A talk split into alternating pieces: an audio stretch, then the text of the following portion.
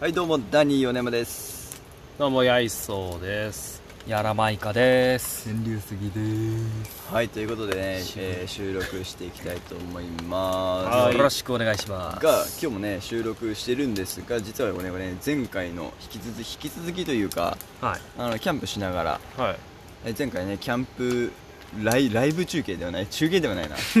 ライブ収録。グダグダだな。ライブ収録をしライブ収録。ライブ収録じゃキャンプ収録をキャンプ収してたんだけど、録ね。はい。それの引き続きということでね、まあ、はい。今キャンプしながら、まあ、ゆるりと収録していきたいなと思います、まあキャンプの話はしません。しません。BGM はあの焚き火の音ですけどキャンプの話はしません。キャンプの話はしません。普通のため撮りですいつも通りの。よろしくお願いしま音す入るのかな俺どうわかんない。だろうね。はいということでねあの皆さんあの本屋とか行ったりします？まれに行くけどって感じですね。最近もう Kindle ばっかです。あ電子書籍ね。わかります。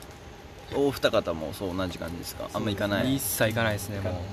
まあ、そうですよね、まあ、確かに僕自身もね前最初 Kindle 購入した話しましたけど、はい。まあある程度電子書籍を買ってねまあこうあんま本屋に行く機会っていうのは減ったんですけどそれでもやっぱ僕本屋行くの好きなんですよ、おというのもなんだろう自分と関係ないジャンルに触れれる。うんうんだから立ち読みもそうだしいろんなのをこう自分の足で行ってバーッと見るとわけのわからんジャンルとか目に入ってきて、うんうん。それを実際にこうなんかベラベラって見れる。そうですね。Kindle とかってあんまできないじゃない？そうそうそうそう。実際それってあって、うん。なんかその今流行ってる本とかってうん。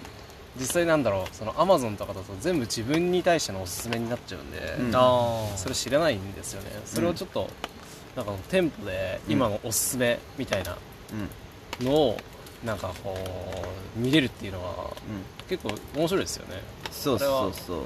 いいと思いますだから結構わりかしこう本屋行くの好きでね。あ本屋に行ったりするんです。よでその中でやっぱり発見ってやっぱあるんですよ、うん。発見。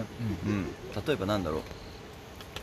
まあ僕ら今もう年はもう27小学校はとうの昔に卒業しておりますがええあのね久々にあの小学校の教科書を立ち読みしたんですわ。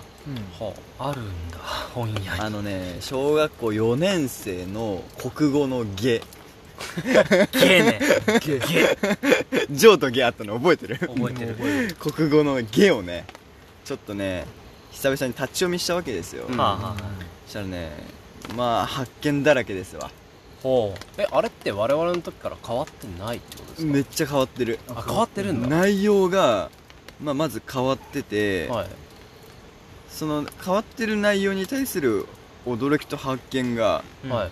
すもうすごくてぜひねシェアしたいんですよ、あなるほうん、あのねまず、まあ、こうざっと読んでてど国語の教科書って説明文と物語文みたいなのがあるんですけど、はまあ、説明文のねジャンルのやつをこう見てたらいはい。あのねうなぎの謎を追ってっていう題の説明文がありまして、うなぎ。うなぎ大好きなんですよ僕、まあ、魚釣り好きだし。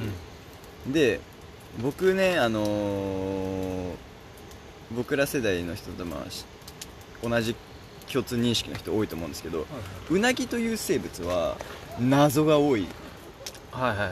生き物であると、はい。どんな謎があるんですか？あの一番有名なのがはうんどこで産卵してるのかわからん、ええそうなんだ。この近代科学の進んだそう20世紀で。そう。わからない。でうなぎの生態がマジベールに包まれまくってるみたいな。話は結構ね僕ら、うん有名な森さんも話ですよね。森さん知ってますよねその話は。知ってます知ってますえっていうか常識じゃないんですか？常識を押し付けられても。もう常識を押し付けられても困りますんで。そう。だから結構そのうなぎに対してアンテナ張ってる人は ねうなぎというのはベールに包まれてまず産卵場所がわからないめっちゃヌルヌルしてるアンテナでベールに包まれてると。そう。なるほだけど僕はねその中でもねちょっと情報を知ってましてど前情報としてね。あはい。あのうなぎの産卵場所がどうやら解明されたらしいっていうニュースを、へえ。あのね数年前十十何年前ぐらいにね僕聞いたことがあったんですよ。めっちゃ前じゃん。だけどあんまりね詳しく知らなかったの。うん。でねその状態ではい。僕教科書小学校4年生のここを見たらうなぎの謎を追ってっておって読んでったらまさにそのうなぎのはい。産卵場所をは特定するいはい。その研究団の血と汗涙がね。小 綴られる。4ですかそれ。プロジェクト X もうマジプロジェクト X よ。すごいの。壮大すぎて。はあのねなんだろうなまずその、まあ、最初説明文の助手でさうなぎというのはもともとすごい謎に包まれてました、だけど2010年代にその謎がついに解明されました。と、いその一つがあのうなぎの産卵場所が特定できたことですみたいな。はいはいはい。でまずそのうなぎの産卵場所がじゃあどこなのかって言ったら、マリアナの方なんですよ。え一番深い海溝があるそうそうそう、マリアナ海溝とかってあのマリアナ。具体的には本当に日本の真南に行って台湾よりもっと下の フィリピンとかの横らへんかな？すごい移動するんですね。めっちゃ下の方よ。はいので産卵しとるっていうのが最近分かったと。最近っていうか2010年代ぐらいでめっちゃもう外国もいいとこじゃないですか？外国っていうかええ。それがさ僕らの近所のさドブ川とかに来てるんですよ。えちょちょちょ待ってください。うなぎって川魚ですか？川魚それこそ多分横に今流れて大井川とかにも多分来てますよ。はい。そこからどうやってマリアナ海溝が。そうそれはねまだ解明されてないあそれはねまだ今研究段階なんですけど、はいはいはいそのねマリアナのところでさ卵を産卵しとったっていう物語がまあいかんせんは道のりが長いと。うん。実はこれを突き詰めるまでにかかった年月が80年。いめっちゃ長い 人類のおうなぎへの情熱が半端ないそう。あのねそのうなぎどこで卵を産んでるんだろうわかんねえな。じゃあ調べようぜってなったのが1930年。はあ。へ戦時中。1930年でやっと特定できたの2010年。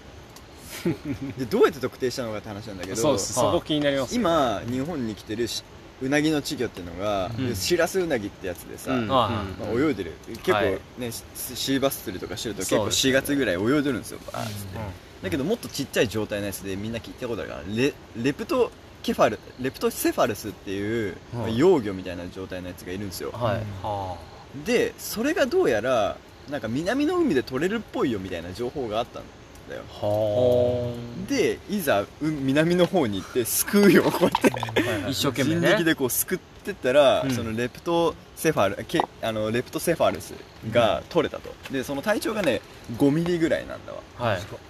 ちっちゃいやつよ。だけど5ミリって実はまだ全然ちょっと孵化してから羽化してからあのー、ちょっと羽化だね。羽化負荷じゃない。孵化孵化孵化してからあのー、ちょっとまだ時間経ってる状態だよえもっと小さいもっとちっちゃいやつがおると。へー。海流の要は上流要は南の方うん。にまだいるんじゃないかなみたいな感じでどんどんどんどんこうすくっていくんですようんでじだんだんだんだんこうマリアナに近づくにつれてレフトセファルがどんどんちっちゃくなっていくんですよ。それをひたすら何十年と続けてって だんだんおちっちゃくなってるちっちゃくなってるっつって。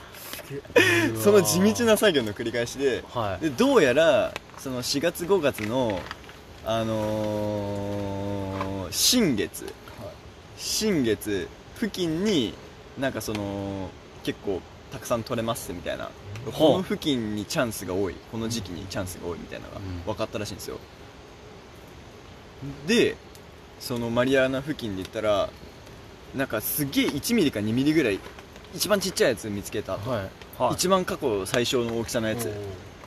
もうそれまですごい時間かかってるわけ。ですよ、うん。すくってはすくってはもっと先だっつって、うん。でやっと1ミリ2ミリ見つけてでレプトセファルスって背びれのなんかヒレのところを調べると年輪みたいなほやつがあるらしくて、はい。1日1個筋ができるみたいな、へー。サインがあって、それが1ミリ2ミリのやつがなんか生後21日目みたいな。うはいだからこの大きさのやつが21日後に21日前にいたやつを流れで計算して、うん。ここだっつって言ってほ さらったらなんか変な丸いのあるっつって なんか丸いのあるっつってもしやもしやっつって顕微鏡で調べてわっしゃいわっしゃいってなったのが2009年の5月。う5へ月の下旬ですけどって。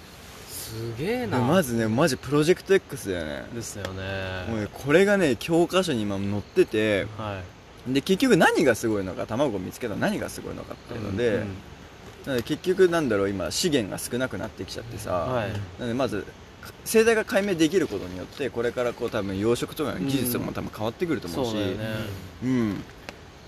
いやまずねこの僕ら小学校の時に全く未知だったうなぎっていうのが解明されて今教科書に載ってるっていうのをねはい。熱い。熱い。物語がねいやもうねかん泣いたもん俺。感動して。書書店で。ね教科書濡らしたからね俺。小4の国語下を読んで買いギオのでもねそのねこの驚きをシェアしたいっていうのはね、うん。ぜひねちょっと伝えさせていただき今の情報はマジで驚きました。うん初です。ね。うん。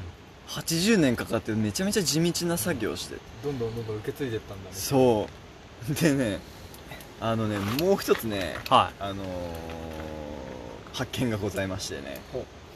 あの小4のそのゲ同じ本なんですけど、はい。物語文でねい。はびっくりしたのがいやこれなんだと。もうねホラー作品が一個載ってるんですよ、いホラー作品？うん、小4の下で教科書にホラー作品っていうかなんだろう。世にも奇妙な物語みたいなさ、そんな立ち割り屋さんだ。やつが載ってて。はい。ゾッとしましたよ僕は。こんなの小4に見せるのかと。泣くぞと。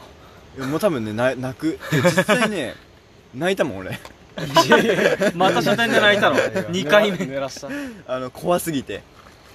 なんだろうそのね初雪の降る日に日っていう題材の初雪。初雪の降る日っていう物語文ではい結構ページの後半へにあったやつなんですけど実はこのね物語が怖すぎてみんなに共有したいんですよ。まず物語が女の子が主人公うんうん。多分田舎に住んでるんでしょうねで冬冬の初めらへんですよ。うん。まあ商店を歩いてるわけで女の子がね。うん。はい。そしたらさ商店に商店の路肩路肩って道路にローズミチョークのちょっと強いやつ。うん。ローズミでケンケンパの印がある。はい。あーなんだこれ？っつって女の子。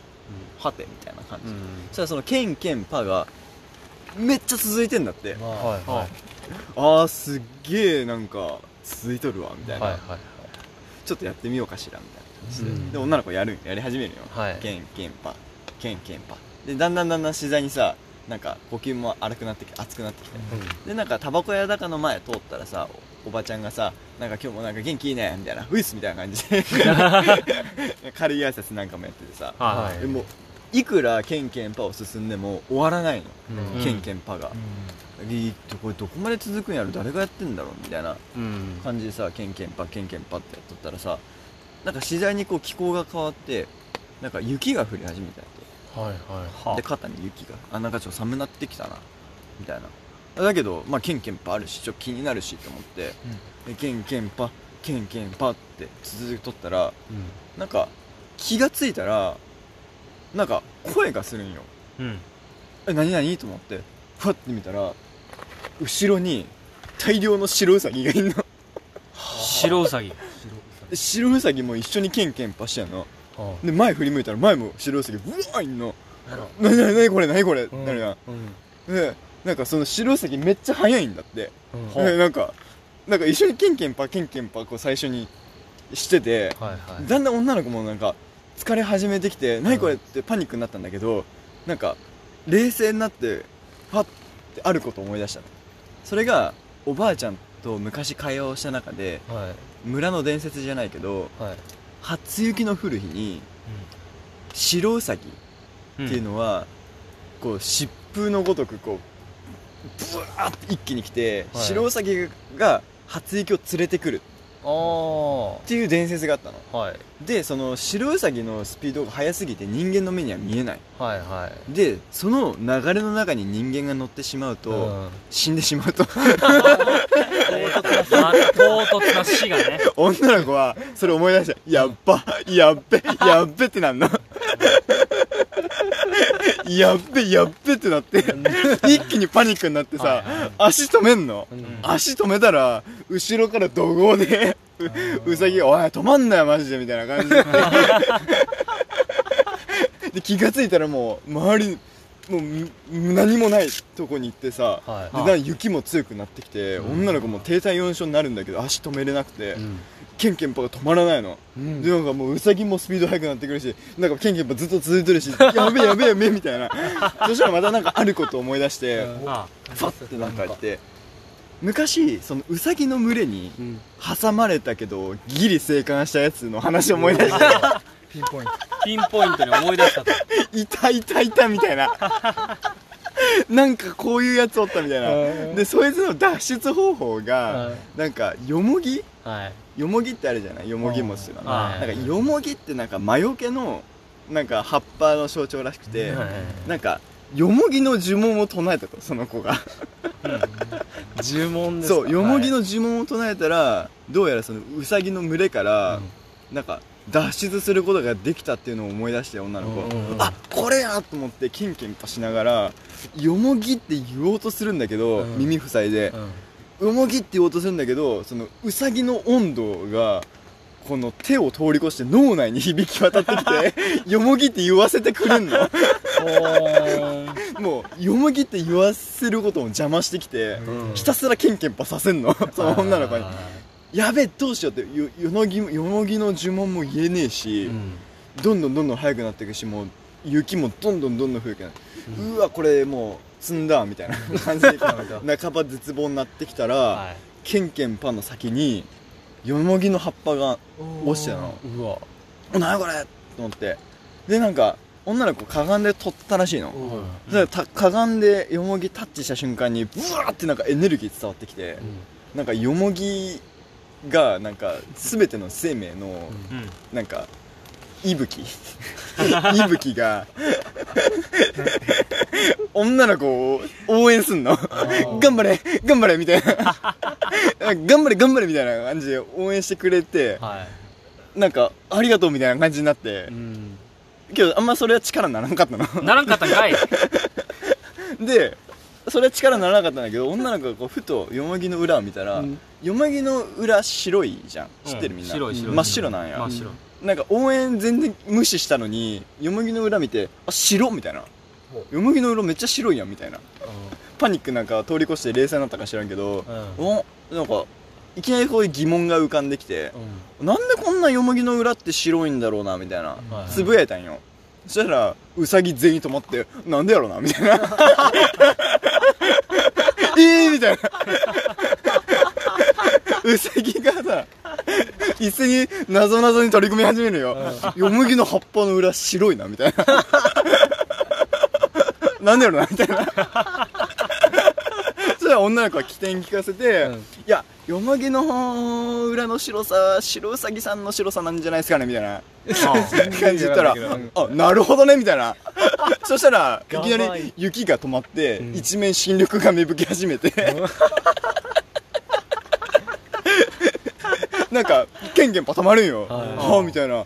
なんやこれみたいな感じになって、でとぼとぼ歩いててウサギの群れから解放されて、はいはい。マジ助かったわみたいな。あ。歩いとったらなんか全然知らん村にいんの。あれ。あそしたら村人が気づいて何お嬢ちゃんみたいな感じで言ってそしたらどこそこから来ましたって住所言ったらうん。一、人の女の子じゃとても来れない距離でで、要はもう瞬間移動みたいな感じになって、はいはいはい。村人驚いてどうしたかっつったら近くのバス停まで送り届けた いや家まで送れやみたいなドライ。そう。そこはドライなんだね。バス停まであのどうすかこの物語。めちゃくちゃ怖くない？怖い怖い,、し謎じゃない？謎がすごいわ。意味がわかんない。意味がわからない。いや俺世にも奇妙な物語だよね。ありそうそうですね。俺これ怖かったし謎すぎて。泣きました。泣泣いた。もうね教科書びっちょびちょになったよ。買い取れ。いやでもねでもまあ国語の教科書って大人になってこう見ると。うんやっぱ国語のさ教科書国語ってあくまでなんだろうその文章の構造とかね。うん。そういうの大事にしてる教科だから。う例えばうなぎの謎をってとかでうなぎのことについて詳しく知るんじゃなくてうなぎのことについてる文章を理解する、うん。んうん、で物語文に関してはこういうファンタジーな理科と違ったさ理科ってすごい論理的じゃない。うん。理科と違ってこうファンタジーなやつをどういうふうに自分が感じるのか。うん。っていうこのうなぎと初雪の2つを大人になって読んでそのやっぱり子供の教育って大事だなって思いました。どうやって思った？繋がった今の。着地点がそこだったんだうん。ちょっと口足らずで申し訳ないいけどなるほどね。なるほどね。まあねぜひねもう僕何が何が言いたいかって言ったら、こうわけのわからんジャンルを久々に読んでみると意外な発見あるんでぜひみんなも試してみてくださいっていう話です、あああありがとうございます。面白かった。いやちょっと面白かったね。うなぎの話は普通にあの科学的に面白かった面し白かったよね。うさぎはわからん。意味がわからん。意味がわからん。そんなん教科書載ってんの今？へ教科書載ってるんですよ。えまあねまあリスナーの皆さんもねまあぜひ書せ書店に行った際はねぜひどうだろう浜松市の指定の教科書だから、うん。ちょっと他の市町村の教科書は分かんないけどまあぜひね教科書読む機会があった新たな発見があるかもしれないのでうん皆さんちょっとお手に取ってみてはいかがでしょうか。はい。ということでね今日は終わりにしたいと思います、はい、はい、ありがとうございました。ありがとうございました。ありがとうございました